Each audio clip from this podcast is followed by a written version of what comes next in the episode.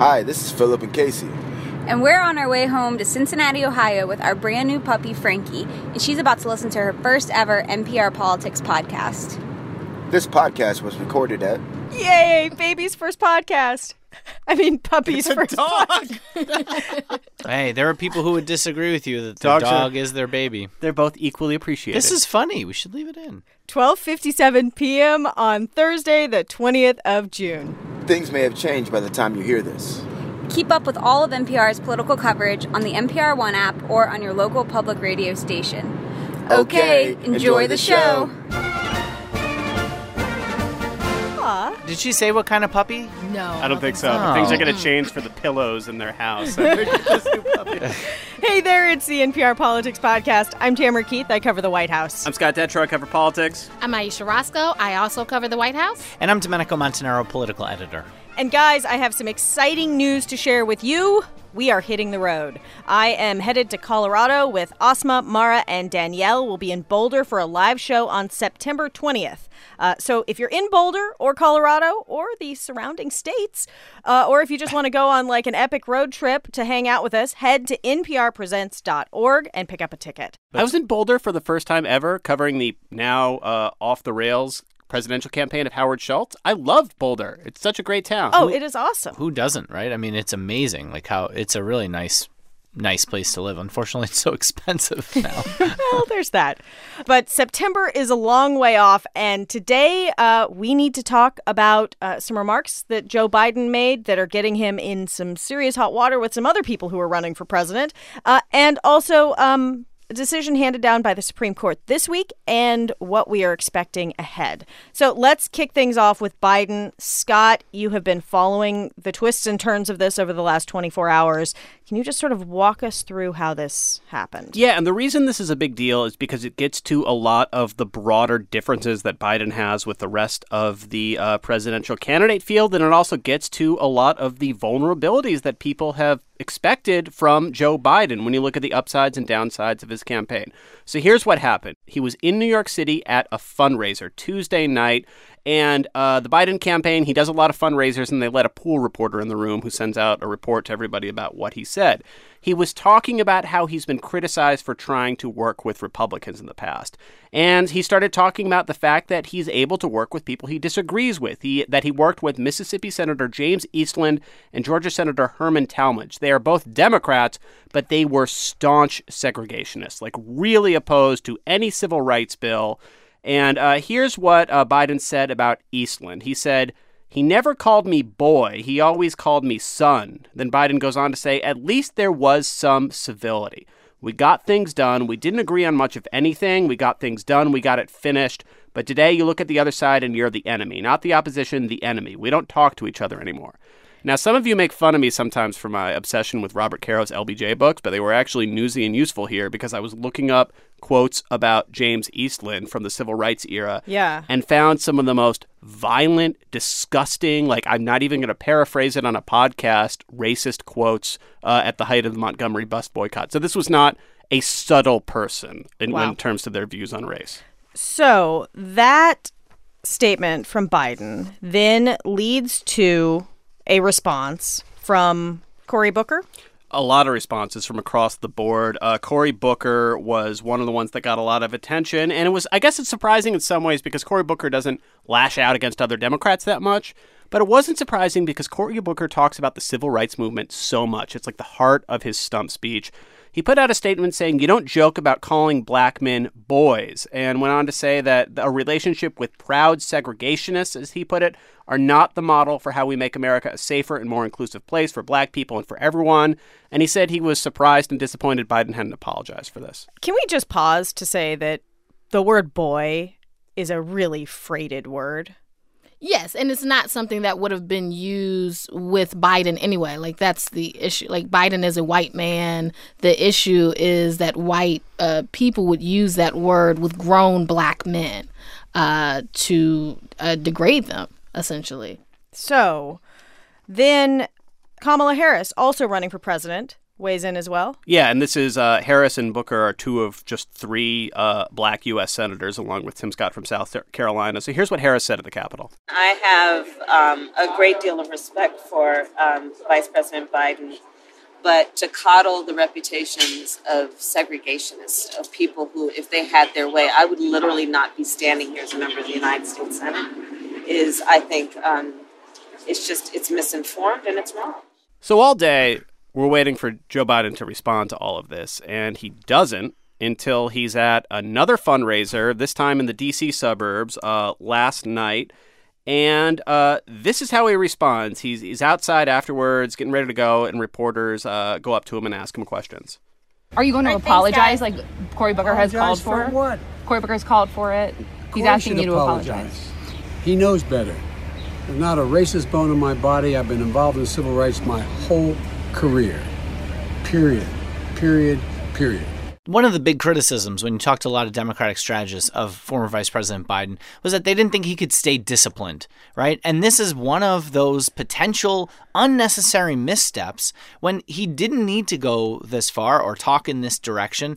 Uh, why even bring those guys up? Nobody even knows who they are. You could Now they the- do. You could make the point that he wanted to make in a totally different way. And this is, like I said, a big reason a lot of Democratic strategists have been sort of waiting for the you know the the the bottom to drop out for Biden. And this is a huge test for him a week before the debate.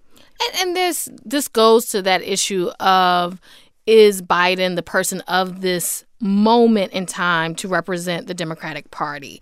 Uh, like you said, he's talking about stuff that happened back in the 70s. It's not really clear why he's bringing that up, but he, it's also this idea of civility and like, well, yeah, back then we got things done. Well, back then uh, there was Jim Crow, and back then there was lynching, and all of these things. And so to kind of say, well, we need to go back to the good old days is not going to ring the same for everyone. Now, it's not clear like what impact this one incident will have on his support from uh, black voters or anyone else. But this is a but this is something that people are going to be questioning Biden about. Yeah, and thus far, he's actually, according to polling, had strong support from black voters or decently strong support and and he has some really high profile African American lawmakers and surrogates who are working for him. Absolutely, and some of them defended him yesterday. Uh, but I think to me, what jumped out to me from that response was even if you don't want to apologize for the statement, I think there's like a grounded defense of saying, like, what I'm trying to say is that I worked with people I, I really disagreed with on everything they stood for. And also making the argument if you look at his career, he, he said he got into politics because of civil rights to begin with. He was, of course, Barack Obama's vice president. But to me, to say, to make that, that joke, whatever the intention was about the phrase boy, and then to have a black candidate for president say that's deeply offensive and historically loaded, and then to respond to that saying you should apologize to me, I think is incredibly alienating to a lot of people. And it, it's just tone deaf. And then to say the not a racist bone in my body, that's that's the kind of go-to language for people when they're kind of called out on something that they say about race. And it's all about their bones aren't racist and all of this stuff when it's your it's your mind and the words. And not and I don't think that people are really saying that about Biden but they're just saying that the way that he's talking about this. And I think that's what Booker was trying to say was that the way that he talked about this Booker felt was inappropriate You know, so one of the things though about Joe Biden is again this very long track record that he has of statements that he's made in the past. I mean, if you think about this is the same guy who said Barack Obama was clean and articulate, right? And that you couldn't go into a 7-Eleven without an Indian accent. Like and he's also the person who got picked up while in that same cycle of making those comments as the vice president for the first black president right? So the way Barack Obama, i- you know, reacted to Joe Biden, uh, you know, 11 years ago versus how the Democratic field is reacting to him now really t- tells you a lot about how the Democratic Party has changed itself, where 2019 Democrats are versus then, and what Barack Obama was like and what he felt like he needed to do. So I don't know if we really know at this point where the Democratic Party is or where it's going to land. But like this is what a primary is for. Um if your front runner doesn't go through the traps of of all the bad stuff coming out in the primary, uh, then it comes out in the general election, and then there's nothing that the party can do about But it. But this is why I've said that I think Biden is good for the Democratic primary overall because, you know, if Biden wins the nomination, it's because he was able to, you know, overcome all of the things that people said were problematic about him potentially. And because there's such a long primary, he's going to have so many people coming at him.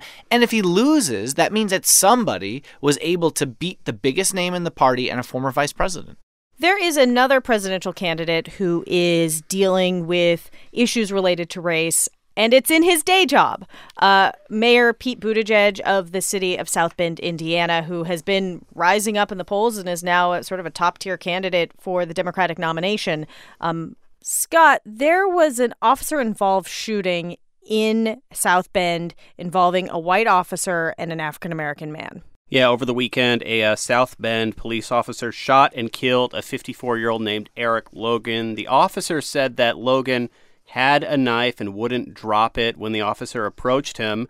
Uh, police officers in South Bend do have uh, cameras on them. That's something that Buttigieg implemented, but this officer's body camera was not turned on at the time of the shooting. That has been cause of a lot of frustration. Uh, Buttigieg canceled several days of campaign events to be back in the city, and he actually gave a speech uh, the other day at the uh, graduation ceremony for several new South Bend uh, police officers, uh, talking about how uh, how you know there's there's justified anger and there's a lot of mistrust over the history of policing that they need to work against, but um, he's gotten a lot of criticism from uh, from from black residents of South Bend. Uh, there was a long Washington Post profile of all of this that had some really searing quotes. I should point out first of all that that uh, graduating class was all white police officers. There's been several years of tension. Uh, Buttigieg fired the black police chief uh, early on in his tenure as mayor. It's a quote from Oliver Davis, and this is in the Washington Post, who's the uh, who's on the South Bend Common Council. How's he handling it? Well, he talked to the media before the family. He skipped the family vigil full of black residents, and then he gave a speech to the police. So, how do you think it went over?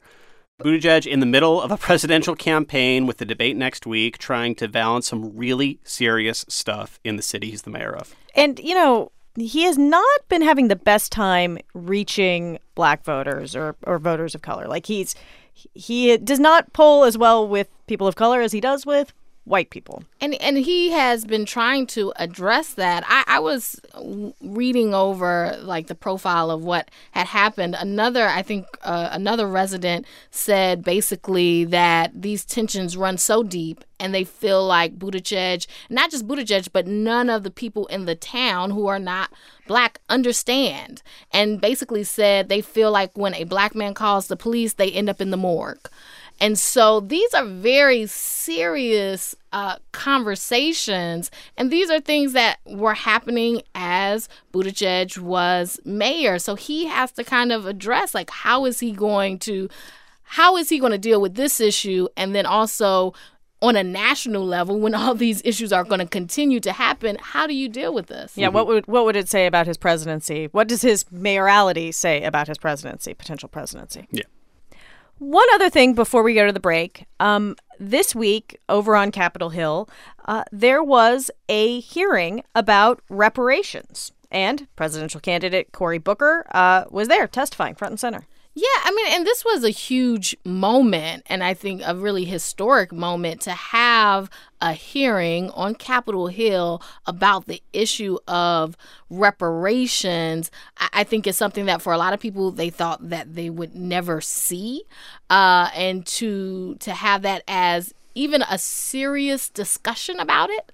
Uh, and so wherever people stand on it, but just to have it seriously weighed, at least in this hearing, was uh, remarkable, really. Can you give the five second description of what reparations are or would be? Well, so reparations and and backers of reparations are quick to say that it's not necessarily a check, although some say maybe it should be a check to to black people uh, who were affected by slavery and and Jim Crow. But a lot of the supporters would like is programs or basically things to counteract like housing discrimination that black people suffered from. So, zero interest loans for black people or free college education. So, issues, so there could be programs and issues like that to kind of address some of those things that happened uh, throughout uh, this country.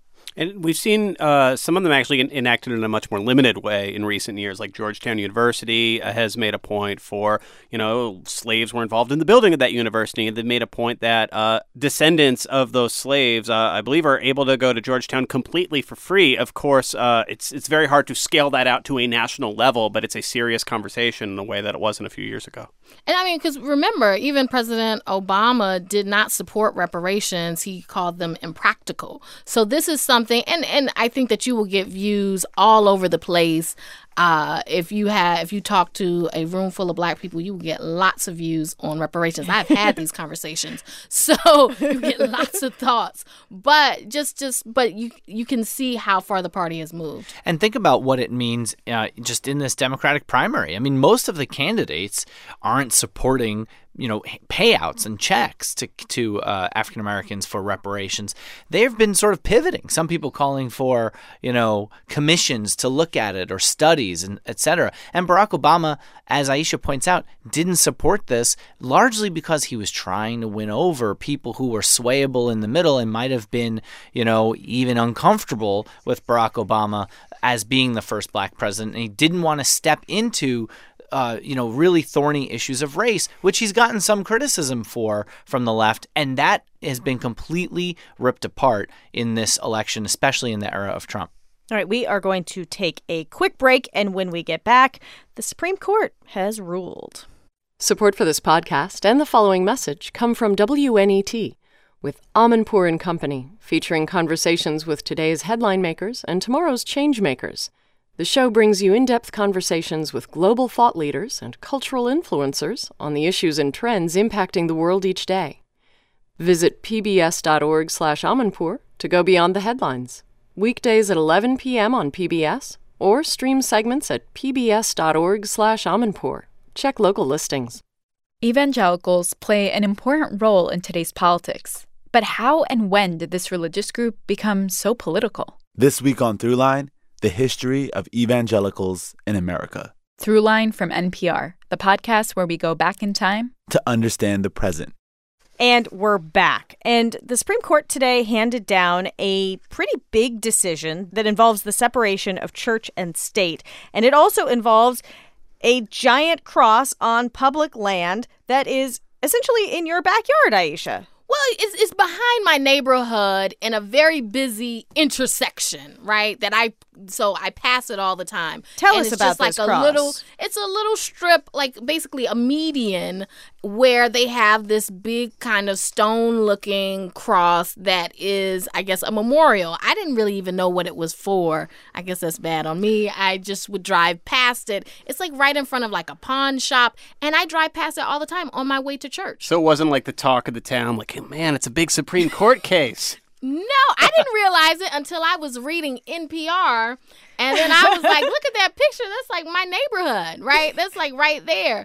Um, and so it's, I, I don't know that the people in the town were really aware that something had risen to the Supreme Court level uh, about this memorial, but it is a very prominent landmark. Well, it was a big deal locally, you know, almost 100 years ago because this is a World War I memorial and it was these moms in Bladensburg who had lost their sons in World War I. They wanted to create a memorial and they built this, but they ran out of funding for it and in the 1930s it was taken over and became part of the Parks Commission that wound up running it. This is public land and taxpayers pay for its maintenance. And the American Humanist Association said, Why is this giant cross on public land that taxpayers are paying for its upkeep of?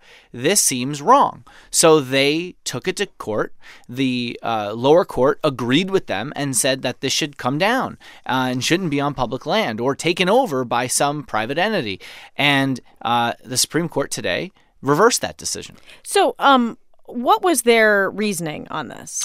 So, you know, it was a 7 2 decision. So it was not Not actually close. a 5 4 along ideological lines.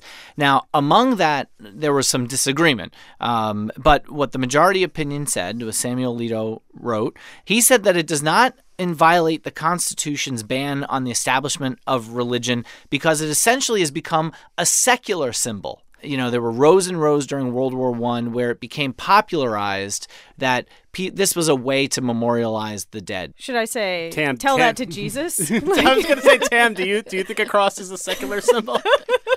I don't. I, you know, it, it it has a pretty strong biblical New Testament um, Yeah. significance. Obviously, and what, you know, that was part of the dissent as well. So does this ruling say that you can have a giant stone cross in Ayesha's backyard, or does this ruling say you can have a giant stone cross anywhere? On public lands. Well, you and could- you- and and does this? You know, there there I think was a previous Supreme Court decision related to the Ten Commandments monument being in a in a a public building.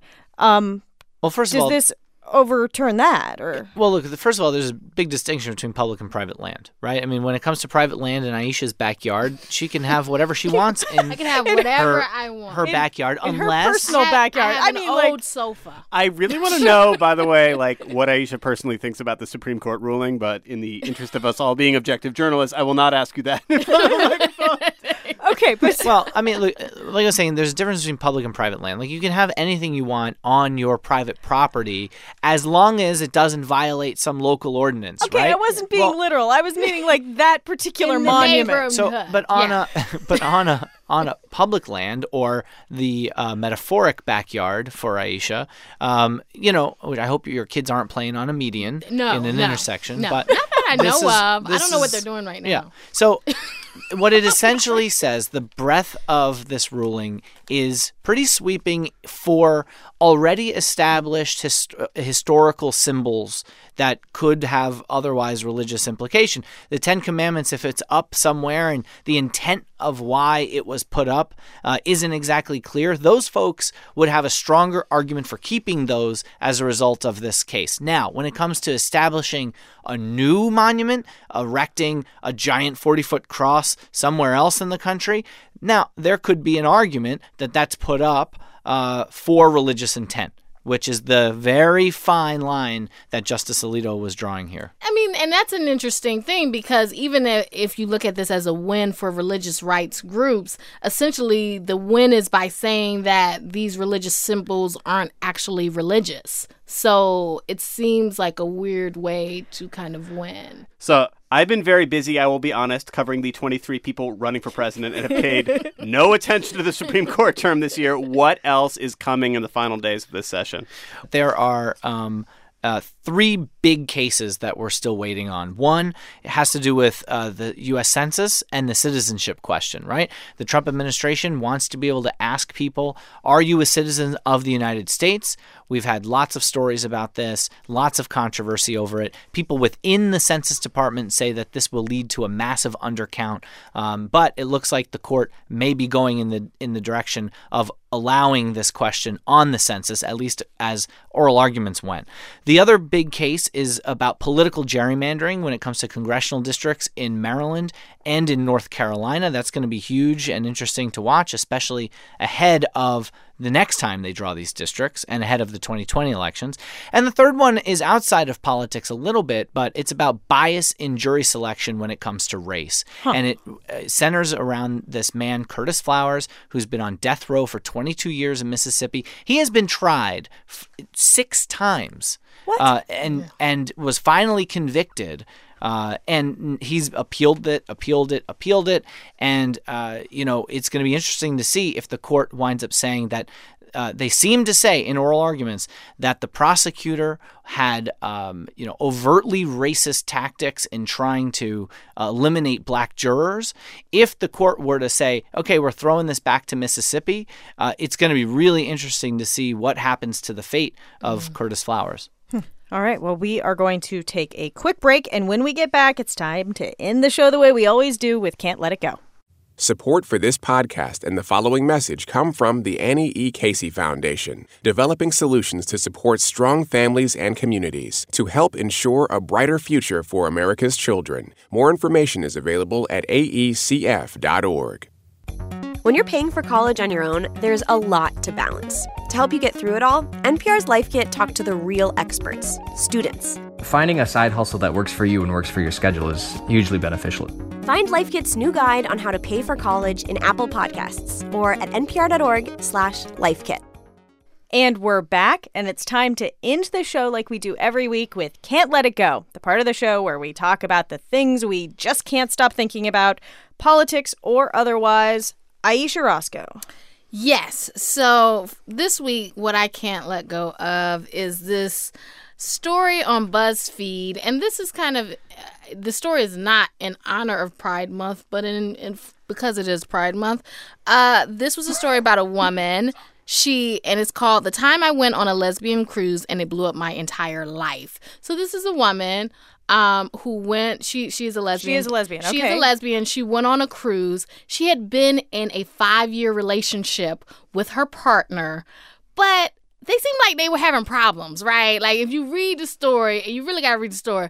But they were kind of open relationship, but she didn't really like it, and she thought that she would just kind of stay in this you know, relationship, even though they were kind of going in different directions. But then she goes on this lesbian cruise for work. She was covering it, like kind of covering like gener- generational issues, right? But then she meets this woman, Yes? Lynette. And she just and Lynette is like from London, from so from the UK, a whole other country, and she just falls in love. And then she gets home, she waits a week, and then she just she breaks up with the partner she moves out of the perfect apartment that she thought she had and the thing ends with her on a plane going to the uk to be with lynette it's pretty dramatic So she For- wrote this like as it's happening. she wrote it well after it happened Okay. but it ends So is with it working out well? about we don't know it ends with romantic pictures of them together okay. it was it's just kind of like a romantic comedy not comedy but a romantic That is that has like all story. the plot points Yes, like you're in this stuck in this relationship. that the viewer is like this. It's not yeah, working. it's not working, and then you meet this new person, and then it's like, do you go with the the new person to London, or do you stay in your kind of safe life? And she took the risk. Well, you know what they say love is love. Love is love, and so that's what she did. Now I do have to be negative. I don't think it'll work out. I mean, they know each other for like five days. what? No. Let's just let this. I, you know, romantic for like comedies. romantic comedies end with them getting together, Or in the process of getting together. and then it's Yes, over, and, then it's you over. never know. And that's where this ended. But I'm like waiting for the next story, which will be like all the things I didn't know about Lynette. I don't know if BuzzFeed's gonna publish that one. Okay, that was negative, but you know. Domenico. Well, what I can't let go of is a moment in the president's interview with George Stephanopoulos at ABC uh, that was sort of like an outtake that they ran. And uh, Why not? It's all on the record, baby. it is all on the record. I was a little surprised that they wound up running it because the point of what President Trump was doing was to say, hey, let's retake this, like we do in the podcast sometimes, where we mess something up or, you know, someone coughs. Here's a, here's a cut of that. At some point, I hope they get it because it's a it's a fantastic financial statement. It's a fantastic financial statement. And uh, let's do that over. He's coughing in the middle of my answer. Yeah, okay. I don't like that, you know? I don't like- your chief of staff. If you're going to cough, please leave the room. Get a shot of, and I'll, I'll come over here. Just, Just can't, you just can't. just to change the shot. Okay. Sorry, Mr. Trump. Okay, do you want to do that a little differently then? Yeah, we just changed the angle. Okay. Yep. Thank you. So at some point, So he finishes his answer. He gives a new answer to this. ABC sort of changed the angle, is what he was talking about there. And you can't see the president. You can sort of hear how perturbed he was, but he really looked perturbed too. Like this, so he just couldn't believe the outrage that Mick Mulvaney, his chief of staff, would have been coughing in it. And frankly, when I first watched it, I didn't notice the cough because it's so natural. It happens. You're in a room with people. But he was really upset by it. And it just told me that for all we talk about with this president being really aware of how he looks, how he sounds, all those optics and trappings of not just the presidency, but of his life, uh, this was an exclamation mark on that. And boy, the stress you would feel being in a room you know, and had to work for him, and he's and you can't cough or sneeze. Yeah, like It, if you're Mick Mulvaney, someone who's done a lot for this president, uh, I wonder what's going through his mind right now. Well, I mean, you know, we work in audio, and sometimes you do get to coughing, and that is that's not good. Like Sometimes. right, it's not good for your your takes or whatever. It's not good to have that coughing. Well, one other thing about that interview that's worth mentioning is that George Stephanopoulos actually asked President Trump about our interview with Kamala Harris about what she said in that interview. Which I think is the first time President Trump has been asked about the NPR Politics podcast. well, we know he's a listener, so. Yeah. Mm-hmm. All right, Scott, what can't you let go of? Mine is about not realizing what you've possibly uh, got until it's almost gone and coming together with age old grievances and turning the page. And it's actually a serious topic, and it is the fact that um, Red Sox uh, superstar David Ortiz. Domenico, he's not yet been elected to the Hall of Fame. No, right? he can't be because he he hasn't been retired for five years. Right. Uh, time is just melted in my brain, and Yeah. I wasn't sure how. he, he will certainly be in the Hall of Fame one day. Uh, David Ortiz, Red Sox player, led him to three World Series. Uh, the bane of my existence for several years as a Yankees fan, 2004 in particular, when he led them on a historic comeback that made the Yankees look like idiots, and it was just the worst playoff series ever. But he was For um, one team. Yes, for one team, not for the other team. But David Ortiz was uh, in the Dominican Republic, where he's from, on June 9th, and uh, he was shot and really seriously injured, and it was very frightening. And I was, uh, you know, I was out in Iowa, and all of a sudden I see it on the TV, and I was just glued to the TV, and I was shocked at how like devastated and upset I was, and just like really pulling for him. The Red Sox actually sent a plane to bring him back to Boston. He's doing much better now. And it turns out the whole thing was a fluke. It was a case of mistaken identity. The shooter thought he was someone else. Which is wild because he's got to be a pretty big celebrity. Right. Everywhere, but especially in his home country. Yeah, don't accidentally shoot David Ortiz in the Dominican oh Republic. That's what you would think. Yeah. Like, who would do that? That is But like I was I was surprised at how much I, I felt like a deep feeling of sadness and concern and worry about someone who I'd spent a decade aggressively booing and hating on every time I saw him play in person. Yeah, it's it's amazing that it's a case of mistaken identity. I mean, this is a guy who's like 6'3", 230 pounds. Like, this is not like someone that's easy to miss. He doesn't blend into a crowd. It's you like a very unique profile. Yeah. All right, I'm last. Uh, and I think that this is, in some ways, a mea culpa. It is also a story about the dangers of analogies. Oh Um, no, yeah. Let's talk. Let's unpack this. Yeah. So uh, on Monday, I was on the PBS NewsHour and I was trying to describe what the president's big campaign relaunch rally would be like. Because Trump rallies are, uh, in some ways, like uh, going to see the Grateful Dead. Uh, you you get to hear the songs you want to hear, uh, and uh, and the, he always plays the greatest hits, if you will. So, uh, Tam, what did we learn from this experience? Oh well, we learned that uh, the Grateful Dead does not play the hits. No, they don't. They don't play the hits. No. So it turns out, and I watched this happen in real time, just like hundreds of people yell at you on Twitter. It turns out, first of all, I feel like people were offended that you made the comparison at all, but specifically, the Grateful Dead don't play their greatest So they don't Yes. play hits. No, they just jam. They it just- turns out they're a jam band. I've never been to a Grateful Dead concert. I You're am not a deadhead. I am not a deadhead. I, I, Jerry Garcia died when I was in high school. Like I, I, I'm, I'm sorry, everyone. I'm very sorry, uh, especially to the person who said, "I hate to be that guy, but you couldn't possibly be more wrong." Well, and that's are true. they? They're all watching PBS I mean, News we all- Hour too. All these deadheads. I was trying to figure out if somebody started just- up like a Reddit chain. I don't know if like the. Deadhead email li- list server You know- was like go getter, but they came at me on Twitter, on Facebook, over oh email. it was Well, everywhere. I, I Just will, don't I- name a specific band. I That's will. the lesson. Well, and that's that's a great lesson because in um, one of our last podcasts that I was in, we were talking about walk-up songs, and I got wrong that One Republic. Uh, is actually from the state of Colorado. John Hickenlooper, uh, you know, had uh, a One Republic song played, and we were all sort of just joshing on the song. And you know, someone said, "Oh, maybe they're from Colorado," and I was like, "No, I don't think so." And turns out people on Twitter also knew that One Republic apparently is from Colorado Springs. Well, so, there you we go. we all apologize for the errors.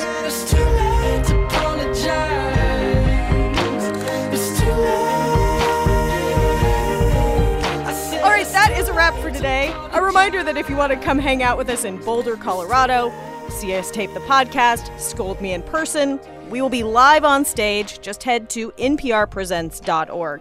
And next week, the Democratic debates are kicking off. There's going to be 20 candidates over the two nights. So, to start getting to know them, go back through our podcast feed and listen to some of the interviews that we've done with the candidates. We are going to be covering these debates on the podcast, so watch your feeds. I'm Tamara Keith. I cover the White House. I'm Scott Detrow. I cover politics. I'm Ayesha Rascoe. I cover the White House. And I'm Domenico Montanaro, political editor. And thank you for listening to the NPR Politics Podcast.